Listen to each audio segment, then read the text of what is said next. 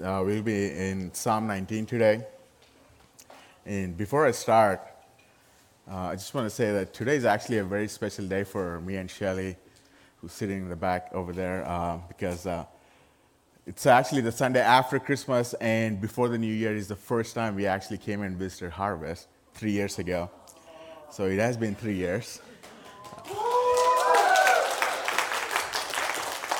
Well, thank you. I'm glad it's not the other way around. Um, well, thank you. We're, we're actually really grateful, grateful to be a part of this church family, grateful to be a pastor here, and, uh, and grateful to walk alongside you all and grow in loving God, one another, and others. So, thank you for receiving us. Thank you for praying for us. Thank you for being there for us. Um, so, we will be in Psalm 19 today. We have a lot of ground to cover. So, let me set the stage up for, for this passage. I was actually watching a video called, it's called titled uh, Earth from Above. That was promising to show us some of the spectacular wonders of the earth. And so I was watching, it was just blurry and pixelated. And look at the settings, it was on 240 pixels, so it's just, just a standard definition of uh, image. So I changed the settings, I increased the resolution to 4K uh, kind of like higher definition. And the picture was just amazing. I just wish I could show you the, just the creation, the beauty of God, and, and what He has done with the earth, and how majestic it is. And in a way, in some way, I think there is a contrast here when, it, when we talk about God's speech through His creation versus God's speech through his written word. So you think about it, when you see God's, the text says here that God speaks to us through his creation. And then we also have God speaking to us through his written word. So if you just have the creation and God speaking to you through creation, you can know there's a creator, but would you really know that it's actually the biblical God who created would you know what you would know about Jesus? What would you know about his covenant? What would you know about his love, his mercy, his commandments? We wouldn't know any of those things when we just look at the creation. So we need God's word. So the way I've divided up the text is that, you know, I'm just going to give you the roadmap on what's going to happen. From verses 1 to 6, we'll just see the standard definition of God's speech, which is creation, and then we will see the high definition of God's speech, which is God's word. And then at the end, from verses 12 to 14, we're going to respond to God's word. So the big idea is that abide in God's word to have a heart that honors Him and lips that declare His praise. So just think about it. The creation is declaring God's glory.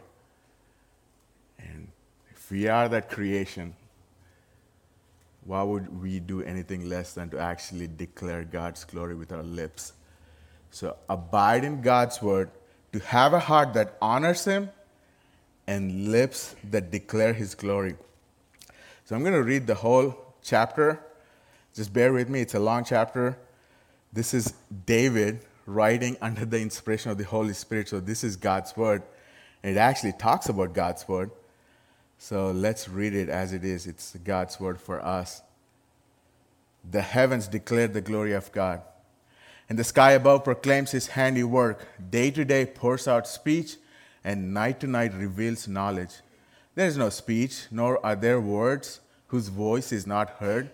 Their voice goes out through all the earth, and their words to the end of the world. In them he has set a tent for the sun, which comes out like a bridegroom leaving his chamber and like a strong man runs its course with joy. Its rising is from the end of the heavens and its circuit to the end of them, and there is nothing hidden from its heat. In verse 7, the law of the Lord is perfect, reviving the soul. The testimony of the Lord is sure, making wise the simple. The precepts of the Lord are right, rejoicing the heart. The commandments of the Lord is pure enlightening the eyes. The fear of the Lord is clean, enduring forever. The rules of the Lord are true and righteous altogether. More to be desired are they than gold, even much fine gold. Sweeter also than honey and drippings of the honeycomb. Moreover, by them is your servant warned. In keeping them, there is great reward. Who can discern his errors? Declare me innocent from hidden faults. Keep back your servant also from presumptuous sins. Let them not have dominion over me. Then I shall be blameless and innocent of great transgression. Let the words of my mouth and the meditation of my heart be acceptable in your sight, O Lord, my rock and my redeemer. Let's pray. God, just as how David ends, let the words of my mouth, the meditation of my heart be acceptable to you, O God. As we think about your word, your speech through creation, through the Bible, please help us to understand. Open our eyes to see and understand and to receive your word. God, we're not just after information, but transformation. So would you transform us by the power of your spirit using the word? It's in Jesus' name we pray. Amen. So the first point is that God's speech in standard definition, that is creation. God's speech in standard definition. So creation powerfully declares God's glory. We see that in verse 1. David is acknowledging that the heavens declare the glory of God, and the sky above proclaims his handiwork. And not just that, it's actually not passive declaration, it's actually dynamic and active. The creation is actively declaring God's glory. Notice in verse 2, it says day to day and night to night. So it's not just a one time act that creation has done it in the past, it's actually every single day that the creation is declaring God's glory. Day after day, without any break, declaring God's glory. Then every star, every stretch of the blue sky is broadcasting just the reality of the Creator, saying that God is majestic and powerful. And just look at the wisdom of the creation. So the when creation is declaring, it's not just some bright light in the heavens. It's actually talking about God's wisdom, the way He created the intricacies, the details of all the creation. And then says day to day, it's every day. And then look, look at verse 3 there is no speech, nor are there words whose voice is not heard. So it is interesting that creation is declaring God's glory, but there is no speech. The creation is declaring God's glory, but there are no words. It's not like a human language that creation is declaring, yet its message is universally understood. In the sense that creation is continuously, relentlessly declaring God's glory. But there are no words, but there's no speech. It's a silent sermon. So creation is declaring, powerfully declaring God's glory, but then also creation has no limits in declaring God's glory. Look at verse 4 again at the end. It says, the voice, their voice goes out through all the earth, and their words, their words to the end of the world. In them he has set a tent for the sun. So this voice, this voice without words, is going through all the earth and their words to the end of the world. So creation is everybody's part of the creation. If you're a human being or not, you're and whatever it is, when God created, we all are part of the creation and it's everywhere. And the declaration of this glory is going to all the earth and to the end of the world. And then he says, In them he has set a tent for the sun which comes out like a bridegroom. And at the end, it says, runs its course with joy. The sun coming every single day, rising with joy and declaring God's glory. The sun is joyful. When we think about this glory of God, what we can just understand from just reading these verses 1 to 6 is that God is powerful, He's wise, He's majestic, He is gracious, because the sun comes every single day. Why would we want to take it for granted that sun should come tomorrow? But he is gracious. He's faithful. His faithfulness never ends. So we see right in here, when we're trying to understand the glory of God, that God, the creator that created, he's wise, he's faithful, he's powerful. But if we just stop there, we wouldn't know who this creator would be. So we need to go forward. That's why the verses 7 to 11 are important. But I just actually, when we were in Canada at the Unashamed conference, I took a few pictures. Just want to show this to you. My dad didn't believe that I took this picture. He thought I, I downloaded it. But it's next one, this. And then uh, in that mist, there was actually a bird enjoying all the mist. So I just took that. I thought it was so cool that the bird was enjoying the creation. But he said, if you stop there, you will never see God's glory in higher definition. You will never hear God's speech in higher definition. So we need to go forward. That's when it comes. Verses 7 to 11, God's speech in higher definition, Holy Scripture.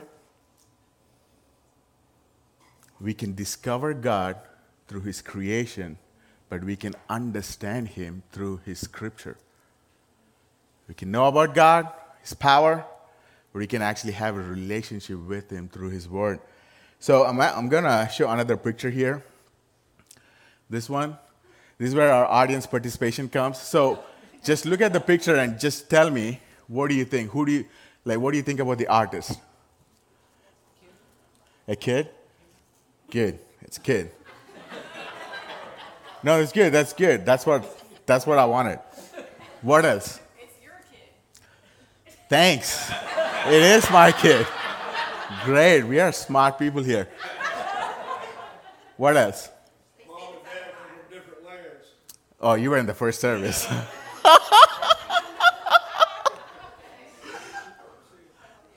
Sorry, good. What would you say? All right, let me give you a hint. Look at the faces of mom and dad. Yeah, they're not small. Yeah. I'm Joseph. My wife is Mary. No, I actually didn't realize. When I saw the picture, I didn't realize anything. This is actually Zara who did this, the artist. So when, just, when we just look at this picture, we would think, okay, it's a kid, right? Everybody understand it's a kid, like the creator, the artist. But then for us to know it is Zara, look at the mom, is white. The dad is dark. So in this four-year-old mind, a dad would be dark. Mom is white. I mean, I know there are so many dads here who are not dark, but in this four-year-old mind, who's the creator, who's the artist of this picture, thinks that's her reality. But the point in sharing this picture is that we can know that it's a kid who drew the picture by looking at it. But you wouldn't know which kid it is until someone comes and gives you the context, explains it to you. So, the purpose that God given us, the scripture, is to know Him, to understand Him, to worship Him. So we start from verse 7. Let's just, I'm going to explore the verses 7 to 11 um, through five contrasts. I think that would serve us better in that way. So I'm going to con- contrast it from the creation to God's word. So the first contrast is the revelation. So, going back to the instrument that God has chosen to speak, so creation is speaking, and then God's word is speaking. So, you look at it, creation, and it says, creation points, speaks of God's power and majesty. But then when you look at the law, it's comprehensive, it's a divine guide for us. So, law here is the Torah, which means instruction. And then there is testimony, which is actually God telling us about Himself, that He is God. Remember in Exodus when God gave the commandments to His people, and it talks about He was inscribing it with His own hand on the tablets. What was the first words He wrote? I am the Lord your God. I am the Lord your God. In other words, like Israel, I'm your God, meet me. So he's giving us a testimony. Other words, creation You would know there's a creator, but you wouldn't know unless he gives you a testimony. And then precepts and the commandments are just instructions for us to go in the direction that God wants us to go. It's his creation, so he knows how it functions, so he's telling us how to go. And then the fear signifies the deep reverence. It is also an instruction. For example, in Psalm 34, verse 11, it says, Come, O children, listen to me. I will teach you the fear of the Lord. So, this fear, whatever it is, it's supposed to be taught. So, the authorities, the commentators tell, tell us that it's actually inspiring obedience and devotion just beyond when we look at the natural creation. You have this awe and, and respect for the creation, but when you look at the scripture, you would actually have more than just admiration. And then ordinances or judgments are just moral directives showing us from right from wrong. So when you track all the usage of these words in the Old Testament, this actually talking about the written word of God. So there is one speech and there is other speech. And then the next contrast is God's name. In the first six verses, God is mentioned once in verse 1, and it says the glory of God, which is basically talking about El, the Hebrew word there is El, Elohim, which is just a God's universal name as a creator. In the beginning, God. But then when you come to verse 7 to 11, David says six times the law of the Lord. So, like, he six times he's telling the law is from the Lord. The Lord is the Yahweh, the covenant keeping God. So it's not just about knowing God as creator, it's actually about knowing Him, the Lord, the Yahweh God, as our personal Lord. Then, contrast number three are the attributes of the word. So we saw the nouns, all the nouns, the law, the testimony, the precepts, the commandments, and then the Yahweh God.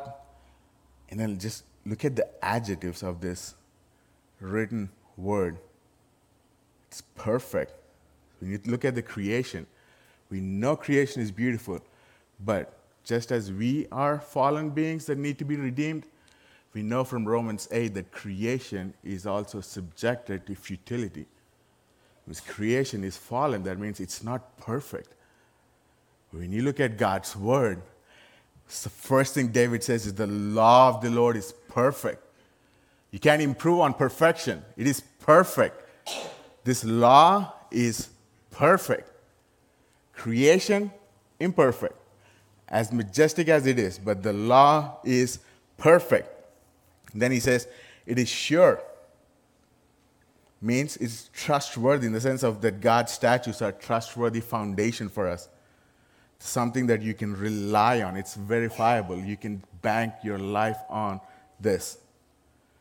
And then the right, the rules of the Lord are right. Means it's just straightforward and just. Like it's telling you as it is. You look at God's word, when you're messed up, it will tell you you're messed up.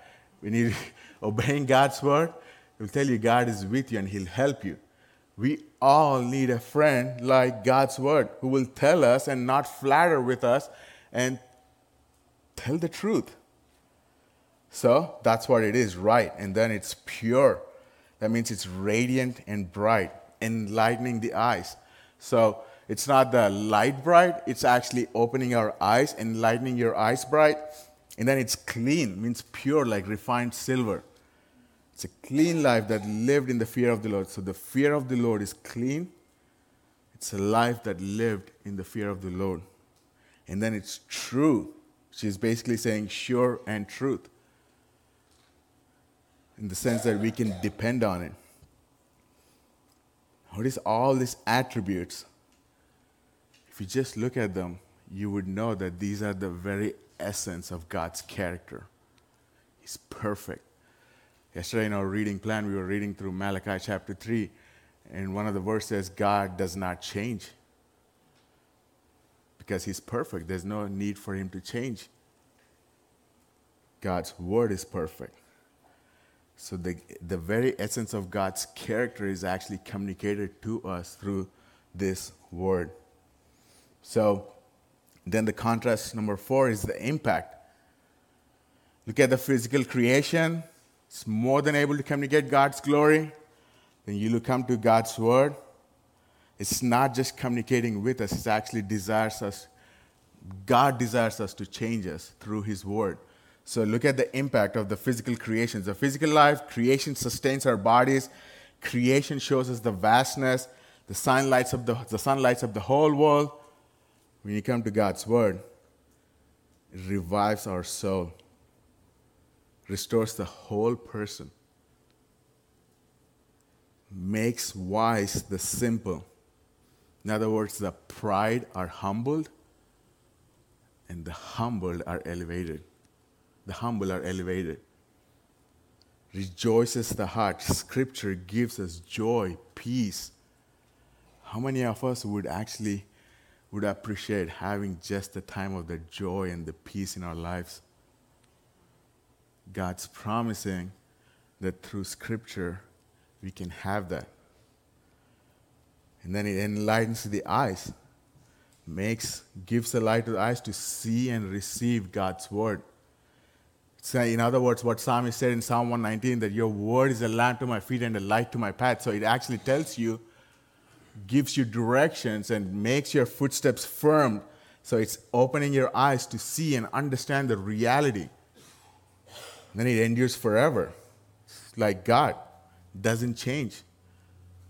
We have societies change, we have cultures change. In midst of everything that's changing, there is this one stable rock as foundation throughout the histories, throughout the centuries that has never changed. And it's still relevant. It makes righteous altogether. Means to make us righteous, being transformed into the image of Christ each and every single day. That's the impact. Then the last one is the contrast, the value. So again, you look at the creation, it's a powerful display of God's providence. You come to God's word. And David is actually praising God's word. It says, He says, more to be desired in verse 10, more to be desired are they than gold, even much fine gold. Think about all the possessions that the physical creation would give. Then David is saying, This is the most expensive thing that you could find back in his time. And he's saying, God's word is more desirable than that. Says it's sweeter than honey and drippings of the honeycomb. So I guess they didn't have ice cream back then. But it's saying it's sweeter than honey. So, verse 10 talks about just the possessions of this most expensive thing and how much our hearts would desire wealth, how much our hearts would desire possessions. David is saying, you should actually desire God's word more than that. And then it's sweeter also than honey. Just think about this. I actually had to wrestle on this idea all week so I want to invite you in that journey. So when God's word says the commandments, you look at the commandments of the Lord are pure. Okay? The fear of the Lord is clean. The rules of the Lord are true. So you look at the rules and it says they're true. What does it mean the rules are true? You know, C.S. Lewis uses his analogy explaining us, but he t- he's used the analogy of the door. If I say shut the door, well, it's a command. It can be true or false. But if you ask a question, is the door shut? Then it is true or false. So, like, yeah, it's shut. It's true.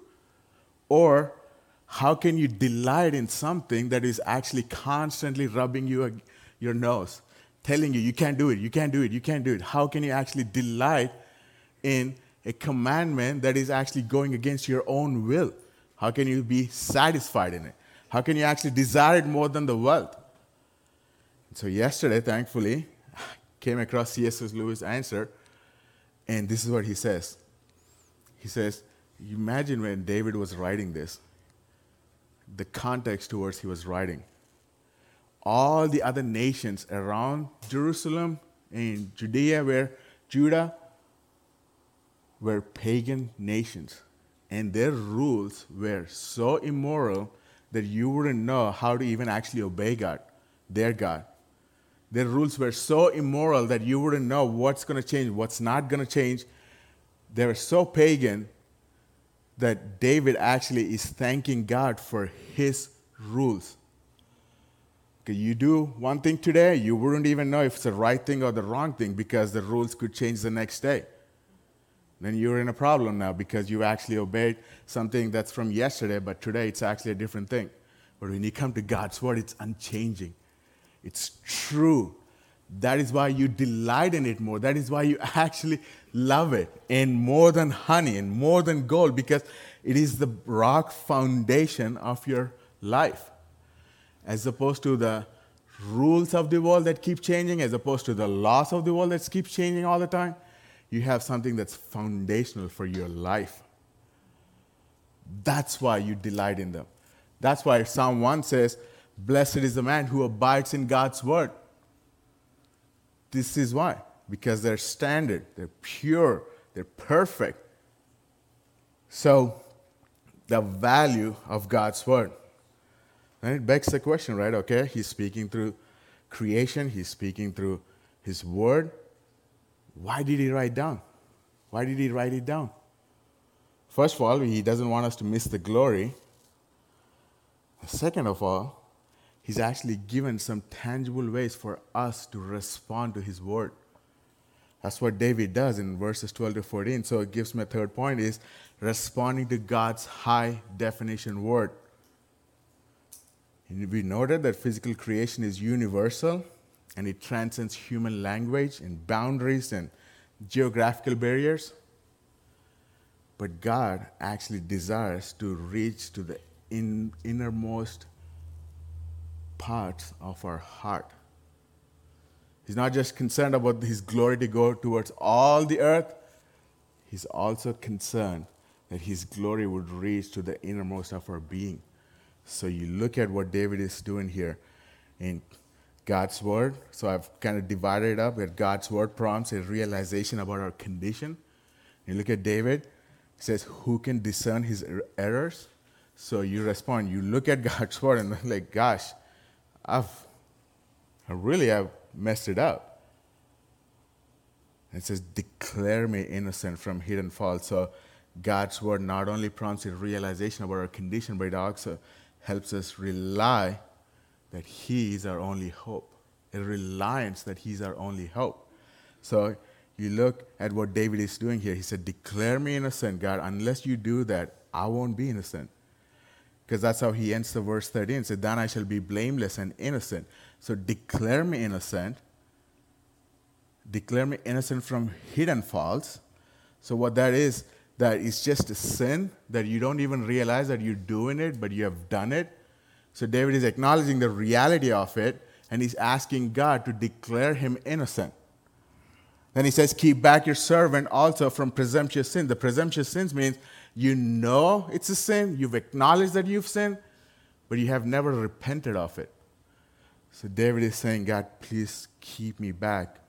It's a reliance about not just asking for forgiveness, but also to make us clean, to kind of like Psalm 51 way, to create in us a clean heart. So, and then finally, God's word prompts us to a resolution to live a life that honors Him and pleases Him. So, the goal of godliness is to be acceptable. In verse 14, it says, Let the words of my mouth and the meditation of my heart be acceptable in your sight. So, the word acceptable here is actually a sacrificial language that David is using. Uh, it's kind of the same word that Paul uses in Romans 12 present your bodies as a living sacrifice. And so that's the same word. So then you ask the question, like, how can I actually sacrifice? How, how my words and my meditation be a sacrifice to God? Notice David doesn't end there. He says, O Lord, my rock and my redeemer. This is why it is acceptable in the presence of God. You come all the way to the New Testament, you look at Hebrews 4, where it says Jesus was the one who actually delighted in God's law. Jesus is the one who fully obeyed God's law. So he actually did everything that Psalm 1 describes. And when David is saying here, let my sacrifice be acceptable, we know that David's great, great, great, great, great, great grandson would come one day and then be the sacrifice so that one day we can be acceptable in God's sight. So, because of what Jesus has done on the cross, paying our penalty, we would be acceptable. The sacrificial language that David is using, the words and the meditation, that can only be possible by faith in Christ, by the power of His Spirit, because He has done it. And when we rely on Him, He's actually changing us day after day into His image so that we can delight in God's Word, so that we can rejoice in God's Word, we can obey God's Word. So, as we conclude, I just want to, in, in some practical, tangible ways, I just want us to respond to God's Word. So, another last one is the contrast, the responses. You look at the physical creation, declares the glory of God, it speaks. Every language hears, every place is affected, but notice at the end, there's no response. At least not the response that God wants us to do with His Word. When you hear God's Word speaks, I hear, I am affected, and I respond. A God honoring speech, God honoring heart, and a God glorifying speech. So then it begs the question, right? How do we hear God's word? I'm not trying to have a shameful plug here, but this is where the Bible reading plan comes, right? It's not the only way you hear from God's word. Obviously, you're hearing right now being preached, and Pastor Mike preaches every Sunday. You hear God's word. When you discuss it in the small groups, you're reading God's word and you're discussing God's word. That's not the only time, I hope. Hope we all can study God's word, read God's word every single day. So it's a 2024 Bible reading plan. It's going into the New Testament in a year. So what, what this plan is that how, the way I've designed it is um, five chapters a week. It's actually I'm uh, adapting this from the Navigator's Bible reading plan, but the only thing I've added was the memory verses. So five chapters a week. So we'll have break on the weekends or to catch up if you missed a day or two or all. Uh, but it gives us enough time to actually dig deeper, go beyond. We're used to reading two chapters a day. Now we actually can read one chapter, but actually focus and try to meditate and memorize God's word, hide it in our hearts. So the Bible reading plan, it's there. Uh, there are other resources that are available for you to actually read God's word. Obviously, I'm not suggesting that this is the only one, but here's what I want to encourage you. Just imagine what would be like if all of us are reading the same text, memorizing the same text, the impact it could become in our life, in this church family. We all are being taught by Jesus. We all are being taught by the apostles' teaching. We all are actually reading through the struggles of the early disciples. We all are encouraged by God's faithfulness. Then we're memorizing the same verses. We're actually meditating on the same verses. We're talking about it during the small group. Just imagine the potential that the transformation that would happen in our church family and the advancement of the gospel through us. That's why I want to encourage you to be part of it. I'm sure there are better plans, but be part of this reading plan so we can actually study God's word together. Discuss it in your small groups together. Recite it to each other together. then we just don't want to stop there, right? Because spiritual maturity just, just isn't about how much you know, it's about how much you love. Paul said in 1 Corinthians 13 if I know everything, if I can move the mountains, yet I still don't have love, I am nothing. It's about how much we love. So then, how do we fuel our affections for the Lord? Right? We commit to respond in obedience, in prayer. Again, another shameful plug, but this is actually, I trust, I trust that this is actually helpful. A week of prayer and fasting. So the way I've divided it up is um, morning, daytime, self, the evening, family or friends. If you don't have family here, uh, you read God's word, you respond to God in prayer, in praising Him, and there are some uh, prayer points. Obviously, you respond the way God is speaking to you, but you respond to Him is the important thing. And then uh, there are so many other prayer points here. We praying, we're going to pray for the local outreach partners that we are part of and, and different ministries that we have at Harvest. Different, uh, we're also going to pray for our church plants that we send out. So all those things are in here. Read God's word, you respond to God's word in prayer, you pray for all these ministries, and the most important thing is just to start. Just try not to overthink about these things. It's important that we actually do it than if you've never been part of this because we can overthink and then just never do anything about it. So the most important thing is for us to start. And so you want more resources on how to study God's Word, they're already on the website. You can go there, access them on how to read God's Word. Pastor Mike has written Meeting with God outline, so it would actually help you to have a devotional time. So it's just a very practical tool on how you can have a devotional time with the Lord. It's uh, there on the website as well.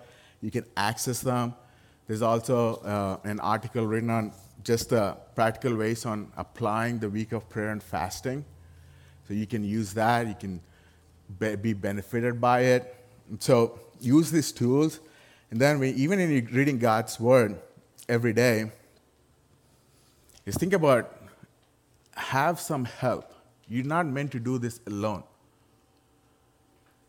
The help is, first of all, like to have a good translation of the Bible. You're not, obviously, this is a Hebrew text translated into English. Unless you're like my wife who read Hebrew in our seventh grade, you have to rely on the translation.